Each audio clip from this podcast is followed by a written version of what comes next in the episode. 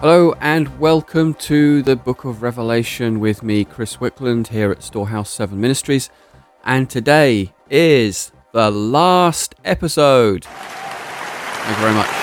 Um, this is the last episode of the whole series on this uh, project, which has taken a few years. Thank you to all those that have listened painfully through every episode and you've managed to make it to the end. So well done.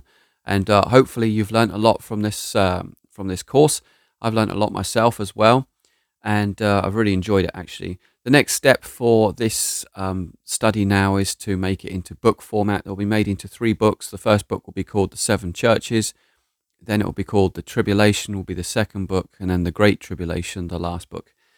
Um, and again, that will be another probably project that will take span over the next, uh, I imagine, next year or so, uh, with three publications over a period of a year to a year and a half. Anyway, let's get to it. Um, so, Revelation chapter 22, verse 16. I, Jesus, have sent my angel to testify to you these things for the churches. I am the root and the descendant of David, the bright and morning star. So, we now come to the epilogue of the book of Revelation, where Jesus himself concludes the book in a manner not too dissimilar to how the Apostle Paul constructed his letters. He generally adds some personal message and greeting at the end, and here Jesus is doing likewise. This is confirming and adding a great weight of authority and authenticity to the book. In fact, the book of Revelation is the only book in the whole Bible which Jesus has personally given to the church at large, which sadly makes it all the more remarkable that many churches don't even touch this book or even teach or preach from it, which is a shame. Now, many Christians avoid this book also on their own personal day to day devotional lives. Um, and, and this is a shame for because you know it's quite clear that the author Jesus never intended this book to uh, to fill one with dread and terror. Rather, it was given to enable the church to have hope in times of great darkness. Revelation 22:16 I Jesus have sent my angel to testify to you. Now this is an interesting interplay on the Greek language for the Greek word for angel can also be rendered simply as messenger. So the verse can also read I Jesus have sent my messenger to testify to you. Now obviously the verse works both ways. In the first instance the apostle John has been with both Jesus and an angel who has been a clear companion with John in the revealing of future history of the ongoing worship in the true tabernacle of heaven.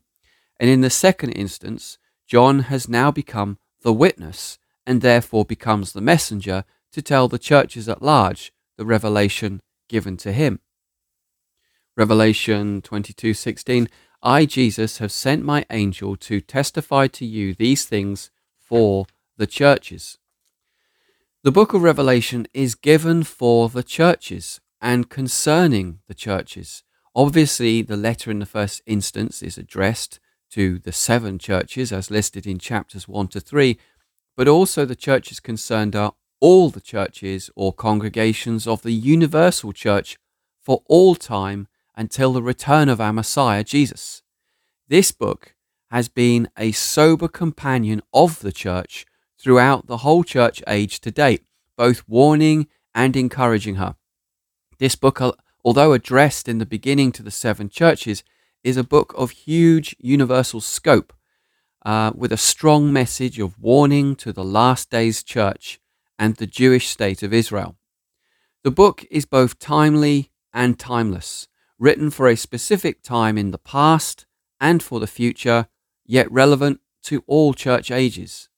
The doctrines, teachings, and prophecies of this book are massive and fundamental to the Christian faith.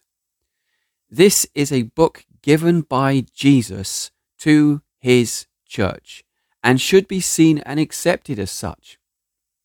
Revelation 22:16b I am the root and the descendant of David, the bright morning star. This statement is one which is loaded with Jewish messianic prophetic overtones. Jesus is claiming that although now in heaven, he is still Jewish from his hypostatic union of being both fully man and fully God. Jesus is still circumcised. He still bears the scars of the cross and still bears his ethnic bloodline to King David, and thus letting the Jewish believers and the Gentiles understand that Jesus is the Jewish King of Kings and their Messiah.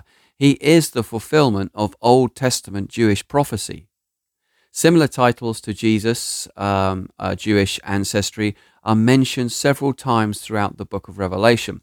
Uh, a few examples here um, and a few other scriptures. Revelation 5 5 And one of the elders said to me, Stop weeping. Behold, the lion that is from the tribe of Judah, the root of David, has overcome so as to open the book and its seven seals. Matthew 1 1 states the record of the genealogy of Jesus, the Messiah, the son of David the son of Abraham. Jesus also gives himself the title of the bright morning star, and this links right back to an ancient prophecy that Balaam gave in the book of Numbers. Numbers 24, verse 17 I see him, but not now. I behold him, but not near. A star shall come forth from Jacob, a scepter shall rise from Israel, and shall crush through the head of Moab and tear down all the sons of Sheth. Now, this then also links to Matthew chapter 2, verse 2. Where is he who has been born King of the Jews? For we saw his star in the east and have come to worship him. Revelation 22:17 The Spirit and the bride say, Come, and let the one who hears say, Come, and let the one who is thirsty come. Let the one who wishes take the water of life without cost. Now, here Jesus is revealing what should be the heartbeat of every Christian in the church. The Spirit of God is saying, Come, come soon, Lord Jesus. The church, the bride, should also be desirous of his return. The bride of Christ, the church, should be in sync and tandem with the Spirit of God on this matter the heart of all believers should be longing and desiring Jesus to come and to rule and to reign upon the earth. And this is what Father, Son, and Holy Spirit desires. And thus we, his body, the church, must also desire. Do remember that this is also wedding language. The betrothed woman, the, the church, is longing and aching for her beloved to come and take her away to the marriage feast. The Son is desirous also to come and receive his bride, and the Father longs for his Son to return for his betrothed, his Son's betrothed, to marry her. So the Spirit and the bride say, Come. The next part of verse 17 states, And let the one who is thirsty come, let the one who wishes take the water of life without cost. Now, this water mentioned here is twofold. It is the river of life and the river of life of the Holy Spirit. I'll say it again. So the water mentioned here is, the two, is twofold. It is the river of life, and it is also the river of life of the Holy Spirit. Revelation 22 1 to 2 says, Then he showed me a river of water of life, clear as crystal, coming from the throne of God and of the Lamb, in the middle of its street. On either side of the river was the tree of life, bearing twelve kinds of fruit, yielding its fruit every month and the leaves of the trees were for the healing of the nations. Sorry, the leaves of the tree, not the trees, were for the healing of the nations. John 7:38 He who believes in me as the scripture has said from his innermost being will flow rivers of living water. It is the same living water which Jesus offered to the Samaritan lady at the well in John chapter 4 verses 4 to 42. This water which Jesus offers us through his Holy Spirit is life, eternal life, and he offers it to us all freely. We just need to simply accept his free gift of salvation and then turn from our wicked ways and live according to God's ways as prescribed in Holy Writ, i.e., the Scriptures. Revelation 22:18 I testify to everyone who hears the words of the prophecy of this book. If anyone adds to them, God will add to him the plagues that are written in this book. Now, the first part of this verse states a warning to all who hear the words of the prophecy. Why hear and not read? Well, simply because in the early church no one had their own Bible, so scripture and important letters from apostles and bishops, etc., were publicly read within church congregational meetings. So for example in 1 Timothy 4:13 it says until I come devote yourself to the public reading of scripture, to preaching and to teaching. The next part of verse 18 in Revelation chapter 22 warns us to not add to the prophecies of the book, lest God add plagues to that individual. Now, this is a very serious warning, and I'm not aware of any other book in the Bible which carries a health warning upon it.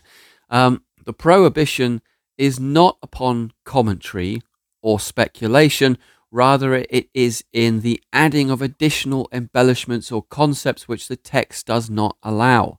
Let the text say what it says. Do not add additional personal prophetic interjections. This message, indeed, this book, comes from Jesus himself. So let's not add or diminish what it says. Revelation 22:19 and if anyone takes away from the words of the book of this prophecy God will take away his part from the tree of life and from the holy city which are written in this book. Now this is a really scary warning. The preceding verse was bad enough, but now the prohibition is against taking away from the words. Now, this, according to Jesus, is utterly unacceptable. This is a scary warning, seeing, if I may be bold to say, as some people in church history have wanted the book of Revelation removed from the canon of Scripture. So far, uh, or so for example, Martin Luther wanted to remove Hebrews, James, Jude, and Revelation, or at least call them the disputed books, so, in his own translation, he placed these books separately at the end of his New Testament. And there was some consternation, but not much, in the book of Revelation being added, even added to the canon of Scripture back in the day. It was finally added in AD 400 as the last book, yet over the centuries it continued to draw much criticism.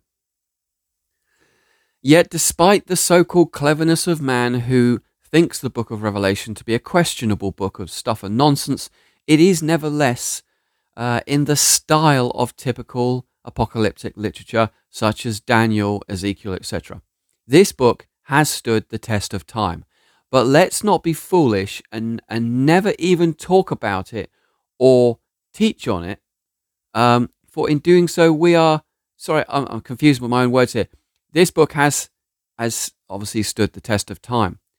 But we've got to be careful here because, uh, if I'm honest with you, there are lots of churches and lots of Christians that will not talk about it, that will not teach on it, will not preach on it. And so, in so doing, we are kind of omitting the book, which carries a severe health warning stating, do not omit from this book.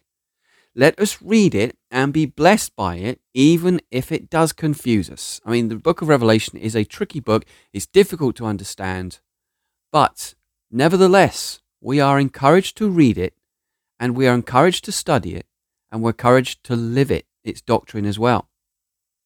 So let us read it and be blessed by it, even if it does confuse us. Let's be careful not to omit it and pretend it's not important for it is the only book in the Bible given by Christ Himself personally from heaven.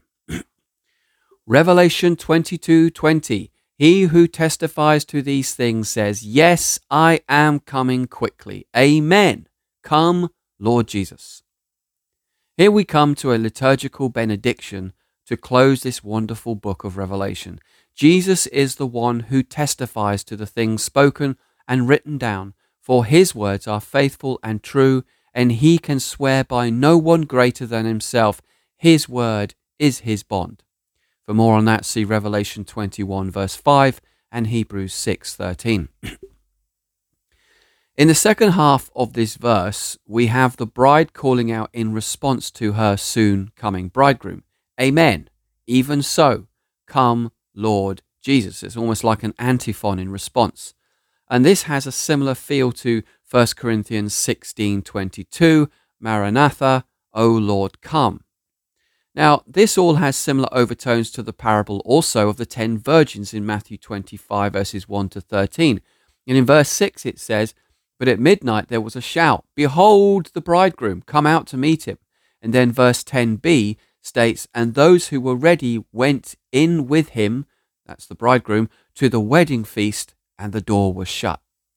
Revelation 22 21, The grace of the Lord Jesus be with you all. Amen. And finally, the book closes with the final benediction. The verse ends with the words Amen, which would have caused a vocal response from the hearers of the book when it was read out in the various churches. As the congregations heard the word Amen, or so be it, they would reply back, they would reply back with another Amen, so be it. By stating this, they were agreeing with God's word and affirming its validity, warnings, and hope. Let's not forget the first part of the verse which states, The grace of the Lord Jesus be with all, or be with you all. This is not just a nice way of ending the letter. Rather, this is a promise from Christ Himself, stating that His grace, His riches, His covenantal favor, power, and covenantal obligations are ours and toward us until the very end of the age.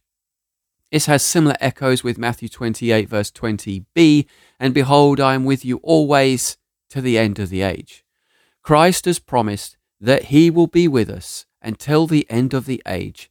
He has blessed us with the Holy Spirit, John 16, 17. He has blessed us with every spiritual blessing in heavenly places, Ephesians 1, 3.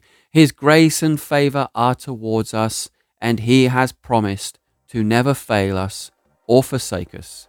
Hebrews 13, verse 5. And thus ends the book of Revelation. God bless you all. Amen.